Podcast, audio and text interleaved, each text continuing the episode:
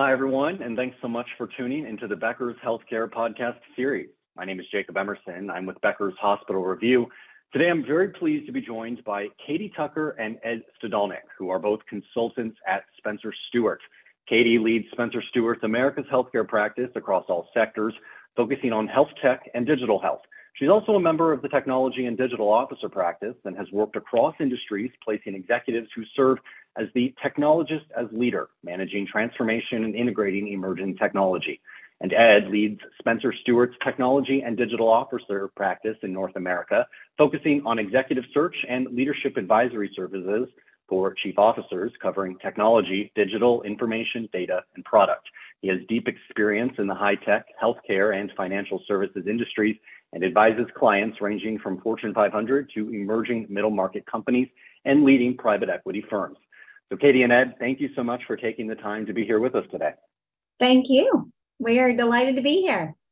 Fantastic. Well, with that, let's jump right into our conversation. Katie, I want to go to you first and talk a little bit about Spencer Stuart's healthcare and technology and digital officer practices. Tell us a little bit about that and, and what it is that you do. Perfect.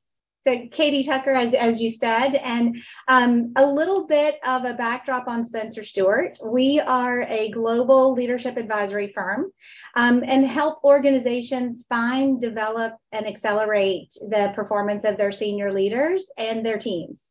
So we believe that an organization's greatest performance lever and, and honestly greatest value creator is its people.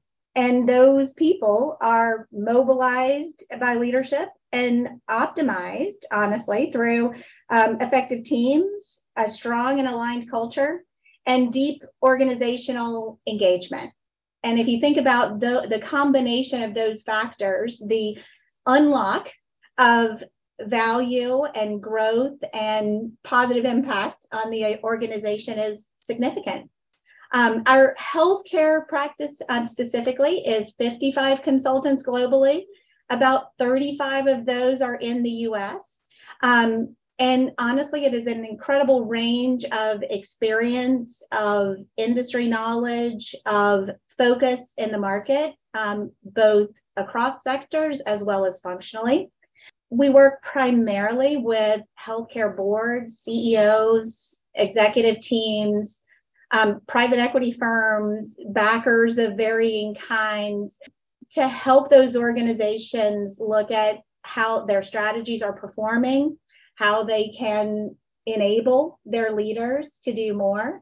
Um, and, and honestly, how we think about their organizational design and, and how to enable them to, to meet their customers' needs and ultimately in healthcare, drive healthcare outcomes in a positive way we do a number of assignments and, and this is really across all sectors and all functions as, as mentioned. We've conducted more than 2000 senior executive and board level assignments in the past three years.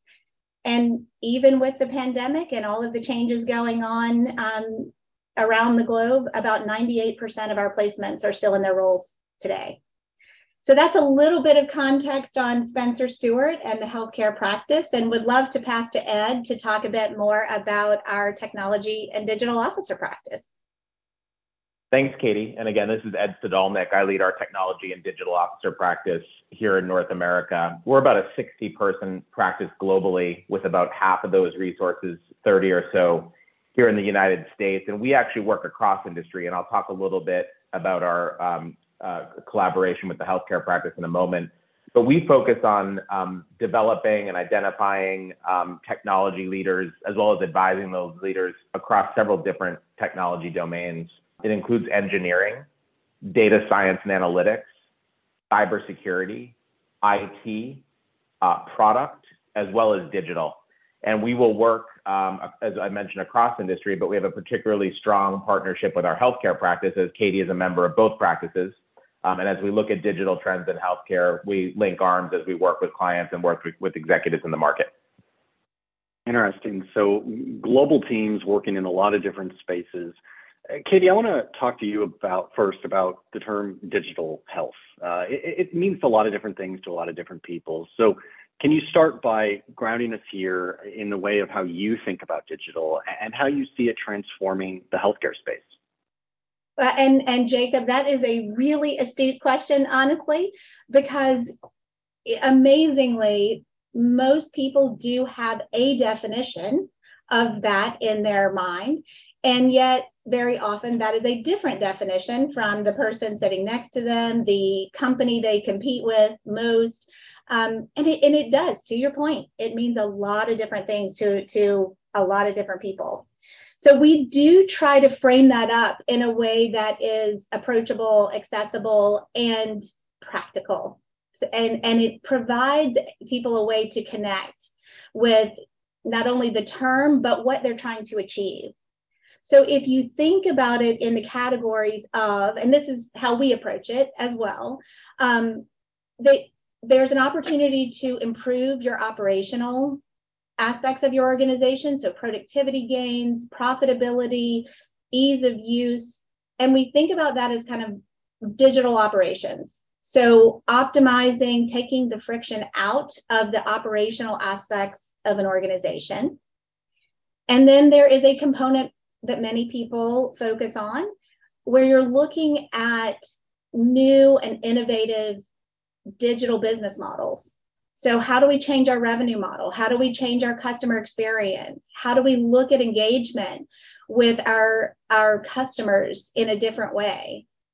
And how do we gain insights on how to enhance those relationships um, through data? And then, if you kind of come across the spectrum of things that, that this means to varying people, there is also a strong interest by many to look at growth market expansion, and retention of both customers as well as employees. And that really hinges on thinking about in healthcare how do we use telemedicine? And how do we think about serving other markets with exceptionally talented providers who may reside or have studied elsewhere? So, all of these things can become factors of the conversation and by enabling the leaders and the stakeholders that are hoping to drive transformation or innovation or wherever this may play a critical role, um, it really helps us to understand what we're solving for. The if you if you think about the factors of success or transformation or innovation, there are a series of different variables that we hope to help solve for. And so defining those and then thinking through the ways to meet the demands of that equation um, is often how we approach a search strategy around some of these, these roles. Um, and underlying all of that is data. And this is the tie to um, the technology officer and digital practice is how do you create a foundational layer of data that enables easy access, hopefully useful insights, and a mechanism for sharing those insights across all decision makers and all um, points across the organization, including the relationship with the consumer or patient. So I'll stop there. That's a lot of information. I apologize for the, the deep dive, but it, to your point earlier, it is a it is a complex topic and a complex definition. Absolutely. And, you know, we appreciate the deep dive as much as possible, Katie. So thank you. And it really sounds like approachable and practical definition around defined goals. Ed, I'd be really curious to hear your, your thoughts here on defining digital health. Yeah, I think there's one key sub theme that Katie touched on within digital health, and that's really around data science and analytics. As, as we know in the healthcare space, um, data has always been an asset. Uh, you know, you think of informatics and population health and analytics, but really the evolution of data science in areas such as artificial intelligence and machine learning, the evolution of data tools and technologies has really allowed healthcare um, to get to that next level. And that next level includes clinical outcomes, it includes operational efficiencies, it includes the patient experience. And so I think when we have digital as a broad overarching term, in particular, data science and analytics continues to be at the forefront of that digital evolution. Got it. Okay, so data is key here, especially with the emergence of these new analytical tools. You know, we've got a pretty broad range of challenges here for the for health systems across the country. We're seeing hospitals and health systems that are, are well equipped to deal with some, others less so. So, Katie, how would you say you're seeing providers respond to these challenges or even use digital to seek out new opportunities? Great question. And as, as mentioned, we're kind of solving for an equation with multiple variables. And I would say each of those variables also has um, a weighting depending on the organization and their priorities and their aspirations as well. We see some organizations look at building the foundational layer of data as Ed, as Ed highlighted. And that's really the first step to how they're going to improve their operational aspects, improve their productivity, and ideally, and again, this is always the primary goal, drive better relationships with patients, better understanding of circumstances, and overall improved outcomes. So we do see some organizations kind of f- focus on building that foundation and then coming up. Um, I would say the technology stack as well as the use cases from there. Other organizations focus on showing, and I would say even proving to the organization all of its leaders and even its its users internally as well as externally that this can work. And this is an exciting aspect of how we're going to operate going forward. So they focus on um, understanding their client base and engaging patients and users of all kinds through digital mechanisms. So that suddenly that becomes this market facing experiential aspect of digital and use that as a as a starting point and then kind of come back into how that's going to be rolled out across operations and even internal infrastructure as well. So it, it really is an innovation journey that is approached from many different angles. And I think one of the things we try to better understand through early discussions with organizations is where are you today on this maturity curve for use of data analytics, technology, tools, and, and digital capabilities? And where do we meet you to, to help amplify or accelerate the, the movement along that maturity curve? Um, so it, you know, one of the things that I think really did influence or change how organizations thought about this is the fact that we had no other option during COVID than to see our providers remotely and through digital means. That also meant that there was a whole population of patients that had to go learn their digital logon. I think I think one of the major unlocks for using digital capabilities was the fact that people had to go figure it out the first time and then suddenly they had saved their password and they could do it again and they didn't have to sit in a waiting room, didn't have to um, re- experience all the other friction points that we've become so accustomed to. Um, so I, that kind of gives you a, a starting point, I would say the solutions are many and varied, and they really have to align with the strategy of an organization as well as how able they are to to adopt some of these capabilities. Sure. And really what you said there, Katie, an innovation journey kind of encompasses that whole answer there of, you know, even forcing these systems into these new uh, operations because of the pandemic. It's all part of that innovation journey. Uh, it, it, sounds like you're really saying, though, at the end of the day, it's building that data foundation and then proving that these digital mechanisms can work with these with these individual systems and, and among their patients. Um, so, so talk to us a little bit about the the talent trends that we're seeing right now. It's been a big shift from even a few years ago. What are what are some of the pros, the cons of bringing in non-healthcare tech talent? Um, and how can systems really determine if this is the right move to be to be bringing in some of this external talent? Ed, I want to go to you on this one first. Yeah, absolutely. And we we always have this discussion. I'll even go beyond often to always with with healthcare clients as they look at their digital transformation journeys. And, and really, the answer is um, it depends in terms of looking at talent from within the industry and outside the industry.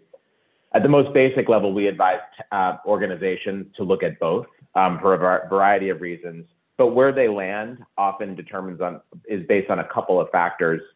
Um, one is really what are you trying to solve? And it's, you know, an example might be if your digital initiative is really dr- driven around clinical outcomes and changes um, to clinical procedures and capabilities, you may trend a little bit more towards someone from the healthcare space with a digital orientation. On the flip side, though, if you're really thinking about engaging with consumers and attracting consumers in the market, there could be a variety of different industries that are leading edge in terms of consumer engagement from a digital perspective that healthcare organizations could tap into their experience set to really drive patient experience and outcomes. Um, a second uh, dimension that we talk to our clients about is really how mature are you from a digital perspective? And Katie touched on this. But at the end of the day, if you're fairly advanced from a digital perspective in the healthcare space, you may want to look from outside uh, experience to take you to that next level. So if you have that solid digital foundation from a healthcare perspective, having an outside uh, executive come in from another industry could be terrific. However, if you're just starting on your digital journey or it's very nascent, um, and you're you're you're needing to have sort of that healthcare expertise, then you may want to go in that direction. Finally, we just say to organizations, what's what's your overall enterprise appetite for disruption? Um, what is your appetite for hearing ideas that are different, that are not traditional, and that may keep you within or go outside the industry overall. So in summary, it's what are you trying to solve? How mature is your organization? And what's your appetite for disruption in the digital space? Absolutely. That's really interesting. Uh, Ed, are you, are you finding that because so many healthcare organizations have become so tech centric over the past few years that that is why we're seeing them able to bring in non healthcare tech talent? I think there's a couple reasons. One is I think the on the first hand, because the acceleration of change is so intense in healthcare, there's almost a generational skip of technology where healthcare organizations are going from you know, technology solutions and processes that are 15, 20 years old, right up to the modern age. There's just a really rich transformation journey that's going on that attracts people. But then in addition, uh, you know, coming out of the COVID pandemic and there's a lot of mission driven orientation around technologists. They want to use their experience to drive change, but change for good.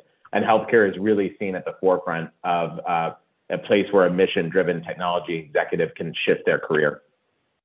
Absolutely. And I know from our perspective, reporting on all of these new roles that we're, we're constantly seeing healthcare systems implement, there really has been a proliferation of tech centric C suite roles um, across hospitals, health systems, payers. Uh, we've seen the chief digital officer role really emerge, chief tech officer, chief products, um, so many others. So, Katie, how do you think these roles differ? One, um, in terms of definitions, but how can organizations determine which one is best for them? Yes. Very thought provoking question, and one that we have really worked on solving as well. Because while in some ways the terms are interchangeable, and we do see organizations use them often in very similar ways, there are some key differentiators. And each one does still require a, a defining conversation with not only the organization, but even with the executives you're talking to who either hold these roles or similar roles um, in other organizations.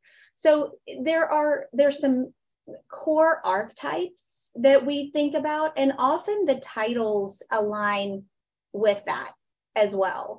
Um, so if you kind of think about your digital visionary, the person who is the evangelist and is helping to shape business models or shape other service offerings and, and partnerships, you'll often see that person defined as the chief digital officer or the t- chief digital and strategy officer. Um, at varying points, innovation or transformation will make its way into that title as well. And many times the organization is just trying to send a message around the mandate what is this person doing for the organization? How are they challenging norms? And what is their functional stack, you know, functional responsibility and accountability to the organization? So often this chief digital officer will be the big thinker, the challenger, the disruptor.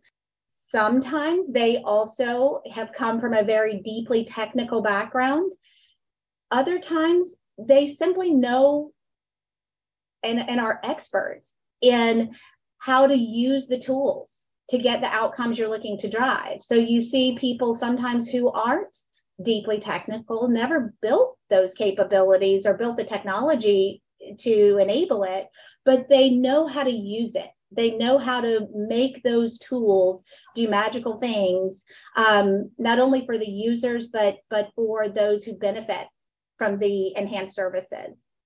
If, if you think about a CTO, and this is where the lines get a little fuzzy or a little blurred, but a CTO um, is often someone who is building the products. They are transforming the internal technology architecture. They're thinking about how to influence business processes by supporting them in different ways with different data assets or different insights on the business. But it's usually a core technical function that they are looking at how all the technology hangs together, how you're going to use it, and how to shape that to support future goals. CTOs often are given some commercial or market facing responsibility as well. So, this is where it blurs a little bit with your digital evangelist. Um, and again, sometimes that person is called a CTO. So, again, there, nothing is exactly perfect, um, but those are that's typically where the lines are drawn between digital and, and chief technology officer. Um, and then there is very much still a need for someone who is a might be called a CIO or a um, really an IT leader, information technology leader. And this is the person who is looking at um, optimizing the systems that support core functions like um, HR, legal, finance, um, sales and marketing, customer relationship management, um, security is a big one. Um, you know, looking at creating mobile operating environments, and they are very much focused on the technology framework that enables that. And sometimes because they are so focused on enterprise management, they don't have that strategic focus on the market or um, P&L responsibility, depending on kind of how that's defined, um, or market facing experience as deeply. Um, so th- those are kind of the primary levels of differentiation. And I, if there are other questions related to that, feel free to, to fire away. But those are some pillars of each of the, the titles or the functions. Sure, sure. And it, it, it's interesting, Katie, to hear you say that these are functional titles, functional positions, of course, but they're also sometimes symbolic about where the organization wants to go and where they see their strategy. I think one of the favorite examples I've heard recently of non-tech talent coming over to healthcare was at Calvert Health in Maryland. They had hired a nuclear engineer um, to be their CIO or their head of cybersecurity there. Um, so, so fascinating examples we're seeing around the country, and they were talking about that at one of our health IT conferences a few months back. Ed, what are your thoughts here in terms of how these all these new roles differ from each other, and really deciding on what your specific health system needs to implement? Yeah, I think there's there's one trend that we're seeing that beyond just these roles, um, you have a level of sophistication growing um, at the board level as it relates to digital. So you have, in some instances, boards of healthcare organizations and other organizations and other industries actively seeking digital savvy technologists to join their board. So I think at the board level, you're seeing a, a, a level of sophistication that's growing. At the CEO level, you're seeing a level of sophistication as well. And so these CEOs, while they themselves may not be digital leaders, they understand the potential for digital. They've seen it in action, and they're increasingly bringing in direct reports, regardless of title, to drive that digital journey. Um, there are many stakeholders within healthcare organizations, but one in particular, as we look at physicians and clinicians, they're increasingly in the flow. I mean, they're understanding different technologies that are out there. They're thinking differently. Um, they're looking at innovative ways to drive patient outcomes.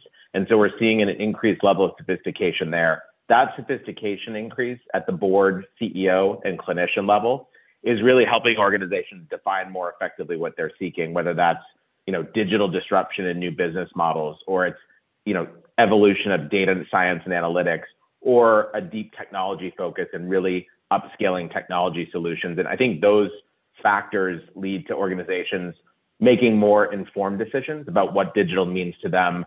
Whereas five to 10 years ago, it was a buzzword and a buzzword that caused a lot of confusion and, and churn. Now I think it's a lot more uh, deliberate on behalf of organizations.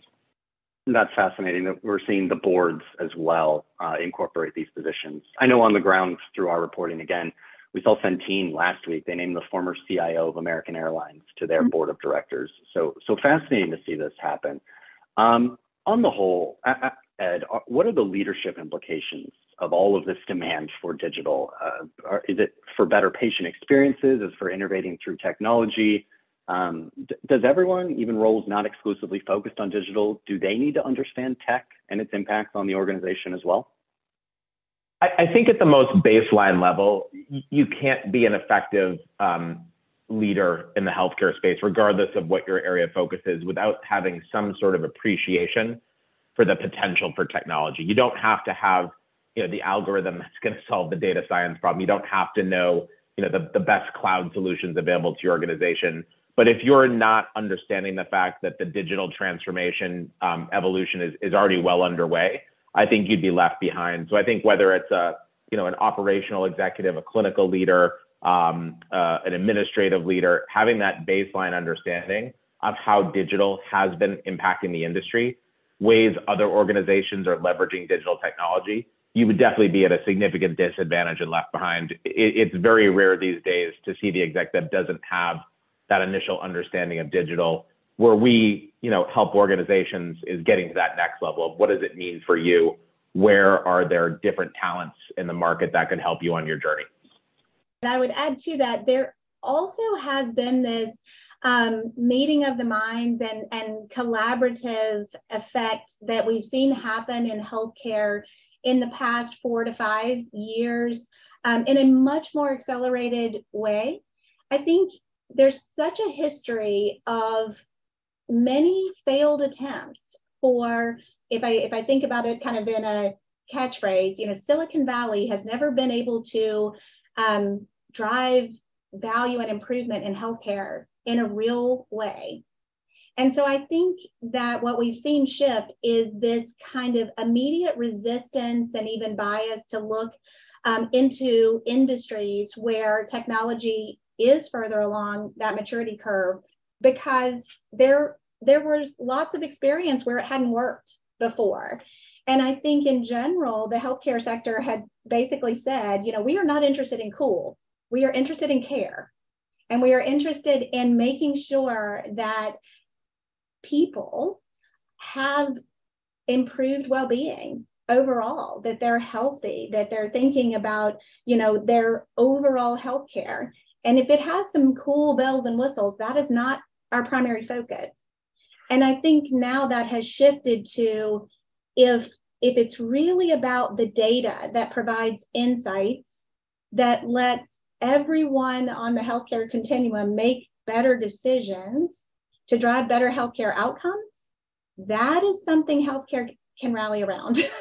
and so I think once the lens changed on what this really is and what it can be used for, we saw a lot of change happen in the industry, a lot more receptivity to um, really what this could do and what the outcomes could be. I mean, that's such an interesting point that you make, though, Katie, about how healthcare had been so resistant to be "quote unquote" cool uh, for so long, or to, to really integrate with with other tech leaders. Oh, are there any systems when you talk about the history of this trend that you, you think have really spearheaded this effort um, of transformation or any regions of the country you think are, are, are ahead of this than others? It is a really great question. I, I, you know, there are a couple of examples that do come to mind, and and one you know, not surprisingly, um, you know, sits in the same neighborhood with with Microsoft and Amazon. so if you think about what what Providence did in recruiting a number of ex Amazon, ex Microsoft executives to and, and really because there was this shared understanding and this community that they served where all of a sudden the virtuous cycle seemed very approachable and, and interesting um, you know that's an organization that that embraced it i think early because it was comfortable, because these were known entities, because it was the communities, you know, that they served. Um, you know, the, the Stanford system, I think, has also benefited from kind of being in the same neighborhood, serving um, the people who are involved in the organizations, driving a lot of transformation. And yet, you also see examples like, um, and this one will sound somewhat odd, and I'm not saying that it is, you know, kind of on the, the cutting edge of experience, but when you have um, integrated populations and you're using a, a health plan to support the organization that is also part of the organization um, as well, you know, Intermountain or others that, that fall in that category, the use of data was something that happened very early in, and the use of shared data across multiple points of patient engagement. Um, that led to an acceleration of how to use technology um, very early. So I would say, in many ways, it's it's the circumstances that enabled organizations to really be the tip of the spear and try some things differently. That also ties to culture of the organization as well. Um, you know, are we willing to try a few things and maybe um, insulate ourselves from failures in healthcare failures in technology are, are fine as long as we can get to the other side. We don't want any failures in healthcare. So creating mechanisms um, to provide um, insulation from anything that would have an overarching negative impact. So you do see some organizations creating separate entities to house their innovation group or their investment in this digital ecosystem and the companies or the partners they need to support that too. So yes, there are absolutely some early adopters. There is a whole world of fast followers, and and then there are those, um, you know, kind of slow adopters who are making their way. it's a full spectrum. Sure. sure, absolutely. And it makes sense. You know, if you're right down the street from the big tech, well, you've got all that opportunity right there. Um, Katie, if you were to leave CEOs, other C-suite leaders with a few pieces of practical advice as we head into the new year with all the challenges that exist here, um, as they lead their organizations through major digital shifts, what would you tell them about you know the the uncertainty that a lot of systems are facing right now? And, Ed, I'd like for you to follow with that as well. One thing I, I, I think we have learned to trust and and and hopefully the organizations will too is that typically the CEOs are in those roles. The boards are in their roles because they have an exceptional track record of making great decisions on insights data um, macro factors all of the things that go into great decision making and they have that capability here too. So asking all of the questions that enable you to make a decision on this, the use of technology, the use of digital to fulfill your strategy.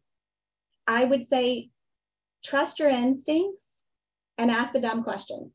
You know, quote, dumb questions. They're not dumb. You know, that, that these leaders absolutely understand how to make great decisions. And so ask the questions that enable you to gain insight on what great technology for your organization to fulfill your hopes and dreams and that of the organization to fulfill that strategy and have it work um, you know that's the best mechanism for getting to the right outcome so probably not hugely helpful in the trust your instincts you know kind of um, response and yet that really enables the organizations that help you get there to understand what you're solving for. Yeah, I think one important word Katie used was outcome. Um, and I think as CEOs and boards and, and healthcare organizations are, are, embarking on their digital journey or continuing on their digital journey, um, helping to not only define what, what is needed for the organization, but pushing your digital leadership to drive specific outcomes because it avoids the danger of um, sort of pie in the sky buzzwords and sort of failed promises and really driving to what are we trying to accomplish and what are those specific outcomes that can be realized in a reasonable amount of time. Fantastic. Well, a lot of really great insights, and we covered a lot of topics today here. So, Katie, Ed, I really want to thank you for your time and an excellent discussion with us today. We appreciate it greatly. Clearly, this is um, something we have a lot of passion around, um, and it really is a, a, a, privilege to be able to help organizations define what this looks like. And again, we share the goal of improved healthcare outcomes. It helps all of us. Absolutely. Well, it's a privilege to speak with you both. I'd also like to thank Spencer Stuart as well for sponsoring this episode. You can also tune into more podcasts from Becker's Healthcare by visiting our podcast page at beckerspodcasts.com.